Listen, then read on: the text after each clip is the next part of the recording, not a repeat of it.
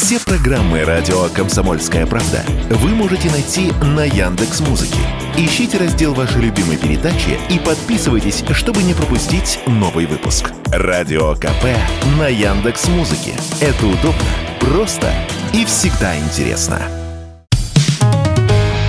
Экономика на радио КП. Здравствуйте, дорогие слушатели радио «Комсомольская правда». В эфире наш ежедневный обзор самых важных и интересных экономических новостей. И сегодня, к сожалению, у нас снова есть повод обсудить очередной способ отъема денег у населения. Мошенник, он ведь своего рода маркетолог, исследователь рынка, так сказать. Что сейчас популярно, на том он и наживается. Вот сейчас что в тренде? Правильно, сериал «Слово пацана» о молодежных бандах Казани конца 80-х. Вот мошенники и решили нагреть руки на популярной картине. Они создают поддельные сайты, на которых якобы доступен сериал. Открываешь такой сайт, вводишь данные карты, и не видать вам ни сериала, ни своих денег. Как-то это, знаете, не по-пацански. Как сообщили в компании B.Zone, которая работает в сфере кибербезопасности, только с 1 ноября по 20 декабря было создано 400 сайтов, связанных со словом пацана. Схема часто работает так. Вначале пользователю предлагают посмотреть все серии бесплатно, но проходит несколько секунд и на экране всплывает окно с предложением оплатить подписку на сутки за небольшую сумму. После этого пользователя перенаправляют на сторонний сайт. Если поклонник сериала оплатил просмотр, то мошенники незаметно оформляют подписку на его банковскую карту. И каждую неделю со счета снимается по 3-4 сотни рублей. Подписка эта постоянно продлевается автоматически. Вот только кино за эти деньги не будет все равно. Как нам рассказали в лаборатории Касперского, в интернете орудуют и телеграм-боты, в которых якобы можно смотреть сериал. Однако в реальности люди только теряют деньги за оформление фальшивой подписки. А еще, под видов сериалов и фильмов,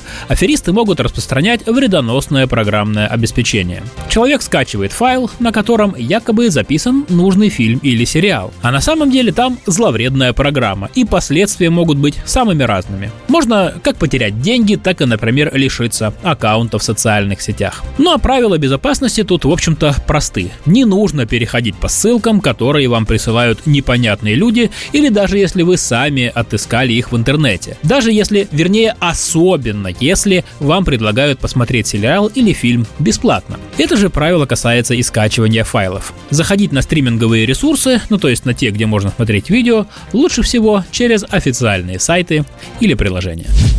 И в завершение выпуска, а также завершение года, давайте поговорим о том, на что мы с вами тратили деньги все это время. 7,5%.